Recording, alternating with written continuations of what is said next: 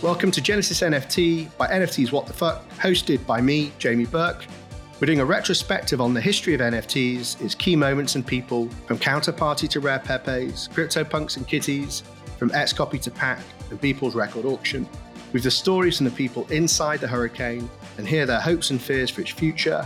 These episodes, now over 16 hours, have been recorded, will be turned into a single audio documentary released as an NFT time capsule. Follow at NFTs WTF to keep updated on the drop on Twitter. My name is Danny at Seed Phrase. I've been involved in crypto since 2013 and in NFTs since late 2018, early 2019. And primarily as a kind of collector as well, right? Yeah, as a, like a you know a, a quite a large investor and a collector of all things rare, um, and anything that's you know considered to be scarce and valuable in the space.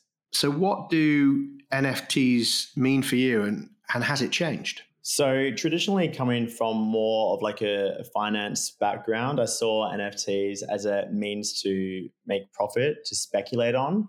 Um, but that narrative for me has changed a lot recently as I've now like, you know, more seen them as like, you know, a, a way to be like, you know, to invoke, you know, conversation, emotions, being able to like display them to my friends and like being able to like talk about them and also just like you know being able to actually you know engage you know a community. Like you don't really have that with traditional you know finance or like with trading because it's just you and your screen. Whereas like with nfts it's like artwork and you know that artwork can like sing to you in a way. Yeah and I, so i really like that. I like the idea that you're and i didn't know you had a finance background but you know if you're if you're trading i don't know say commodities that's like a very impersonal, detached thing. It's very hard to be emotional um, unless I guess you made a load of money um, about a commodity. But with an NFT, you are both speculating and trading, but there's very much a community component to it. Could you just tell us a bit more about that community dynamic, how that plays out for you? What what are the channels like? how has that been during COVID, you know, in this like very detached, um, almost antisocial period for most people's lives? Well, you're right, Jamie. Like, I think, you know, during COVID, um, it, people have been able to, like, you know, go online and like trying to find like you know their voice and like they you know their community and like find an area that like you know um, relates to them. And i think you know nfts very much did like you know provide that for like a lot of people because everyone has similar interests everyone's into crypto and you know everyone's like looking for like you know these basically like these like things that like you know can people can like relate to and like people can you know be able to actually understand um you know the meaning or like the history or like you know things behind that um, so I think it's like, you know, for us anyway, it's it's become more than just a simple, like, you know, speculative asset. And it's really like, you know, there's now like, you know, stories and like there's like a history behind like these NFTs. And I think like that's the the greatest thing about them. And, you know, having that sense of community where everyone's in the same boat, everyone's, you know, looking to um, invest in these um, you know, like digital artwork or maybe like you know play a game together like a, a, social aspect where like you know we've got the play to earn. I think like that's what's like really brilliant. And i think you know um it as we increasingly become more like digital i think you know we are going to see more of a use for like the, the metaverse and and things like that where people can start interacting online so did you did you discover NFTs via crypto, or did you discover crypto via NFTs? So I've been in crypto since 2013. Um, I heard of Bitcoin while I was still at university um, on a BBC article that was basically writing about the rise of Bitcoin. It had gone from $20 to about $30. And that really, you know, like spooked my initial interest in cryptocurrency. I, I, saw how it could, you know, change the world, in particular finance, right? Um, and then fast forward to 2017, um, that allowed me financially to go full time into cryptocurrency. That's when I initially first heard of crypto kitties, um, crypto punks, but just amongst like you know all of that ICO sort of like you know hype and you know all the scams and everything, it just didn't interest me at the time. I just thought like this is just a money grab. Those kitties look silly. Um, you know who's going to ever invest in that? And it really took me you know a couple of years later um, during the bear market um, where I like rediscovered NFTs on Twitter. I um, you know came across this tweet by Axie Infinity, and that's kind of like what really like got me back into you know the whole like you know NFT and like you know crypto space again, where I suddenly became a lot more like active on my socials. So like on Twitter, you know, I joined Discord. I discovered these like you know large, vibrant communities of people who are like you know huddled around like all these like different like projects. And I think that's like when my interest really like started. Um, and that's when I really like dove down that rabbit hole and, you know, then proceeded to discover like, you know, crypto punks and crypto kitties again. Um, and, you know, other really like, you know, fascinating projects as well. So you mentioned play to earn previously, and then just now Axie Infinity is the the thing, the mechanism, the thing, the project that made you rediscover NFTs. Um, what is it about play to earn that interests you? What I love about play to earn is that who doesn't want to make money online, right? Like everyone's trying to do it. Everyone's trying to write a blog or become an influencer on Instagram or, or something like that. I think play to earn is just going to be like another mechanism for people to be able to actually earn an income online. Um, and I think that's very attractive to a lot of people. I think people want to be able to be on the beaches of Cancun and to be able to like spend you know a few hours of the day on their computer being able to like mine resources or do some kind of in-game action that's actually going to allow them uh, to make like you know a reasonable income that might you know be able to just cover their travel expenses for example.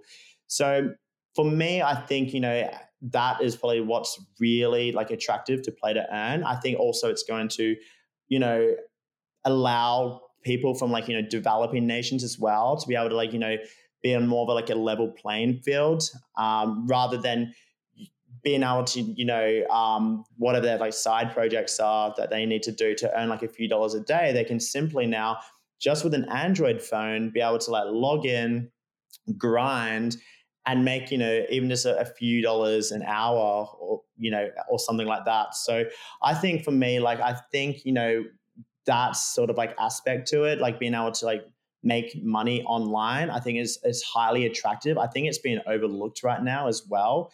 Um, I think there's like you know a lot of hype around like collectibles, art, um, but we haven't really seen that hype yet um, traverse over to you know the metaverse or to play to earn.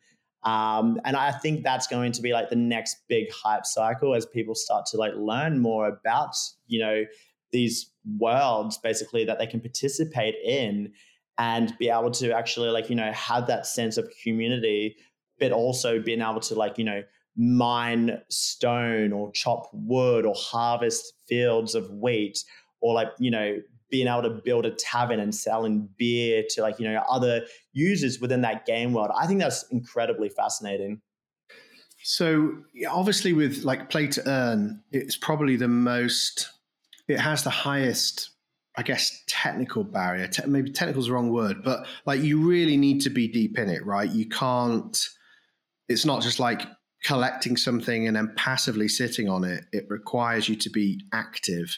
Um, how do you personally manage your time and attention? And how much time do you invest in understanding the dynamics of a play to earn economy? Sure. So I think, you know, each game will be slightly different, like whether it's more like hands on gameplay or whether it's more passive. I believe um, how we're going to see this um, develop is that probably more like expensive, um, like, you know, assets or like gameplay modes will be a lot more passive. So people will basically be able to like pay for that privilege Whereas, like, you know, on the cheaper end, um, you know, that will be a lot more like, you know, more accessible to people. Um, and then also because maybe those people, you know, who it is more accessible to, they might actually have more time on their side. So they'll have that available time to actually be able to participate a lot more within that game world. Um, so, you know, for example, myself, um, I'm quite time poor. You know, I've got a lot of like different like projects that I'm running um, at the same time. So, for me, like I more wanted to like speculate uh, on those games. So, like I would be speculating on like the land, for example, because just like in the real world, like land's always going to hold its value, and if people can, you know, create um, something, you know, on top of that land that's going to be able to generate some kind of income that you know gives more value to that land. So for me, like you know, speculating on the land, like the token, um, and then also like the you know the top tier assets too. So like for example, with Axie Infinity, like that's why I primarily focused on Mystic Land and Genesis Land, um, just because like you know I had the hope that the developers would basically allow that to be a lot more like passive and even maybe like within the game being able to like hire someone else to then work your land and then giving them some kind of wage. I think that's where this is going to start develop. So basically no matter you you know your um your like earning potential like you know whether you're more of a, like a smaller player or whether you're actually like a larger player um, you're going to be able to like participate like within this game world. And it, that just might mean that you're like a project manager or like you're the boss or like you're going to be like a worker and someone who's like working for someone else yeah i mean i think that's what's fascinated me about Axies. uh, i interviewed uh, one of the founders on another podcast and you know this idea that even the most passive role, I mean, you couldn't be a totally passive capitalist. So, as a minimum, you had to create work in the system. Um, otherwise, I believe, I don't know if it's your Axies cards or the land, it, it wouldn't grow in value, but it might even decay, right? So, you had to put assets to work, you had to put capital to work, you had to create jobs in the system. And I think that was super interesting. No, like absolutely. And like that's what I, you know, I think Axie is doing right. Like obviously they are taking their time, like, you know, developing this very like complex game world because all of these like m- mechanics, they all need to work together, right? So I think, you know, there is going to be some sort of like aspect where you will get like, you know, a landlord or, you know, some kind of like, you know, uh, owner or like some kind of like corporation within the world. And then I think, you know, they'll be able to then like maybe employ other players to then be able to like farm and like to be able to like utilize their land just so they can like, you know, make money from, you know, their their all like you know their vast holdings.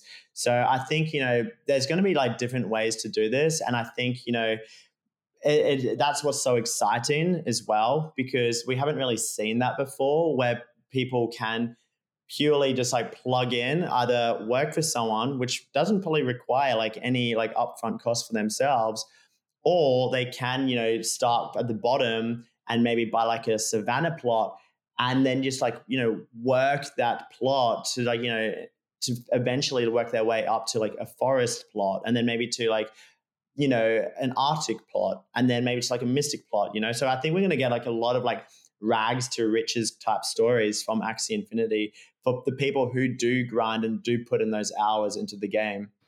Yeah, I mean, actually, rags to riches is a good way of thinking about it. It's almost like a virtual American project, right? The the American project, the American dream. I guess here we're going to see uh, virtual instances of that.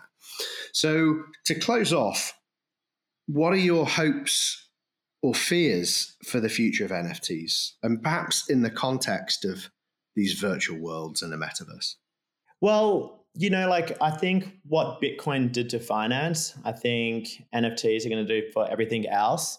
Um, so I, I, think we are going to see like this, like you know, revolution um, where basically everything is going to be tokenized because it's going to get to a point where if your product isn't tokenized, like you're no longer going to be competitive, right? Um, so I do see more artists, more influencers, celebrities, as much as we love or hate that, um, you know, coming on board because at the end of the day, like it gives them a way to further engage and like monetize from their audience. Um, so, you know, I think that trend is going to just get a, a lot bigger over the coming months and even years.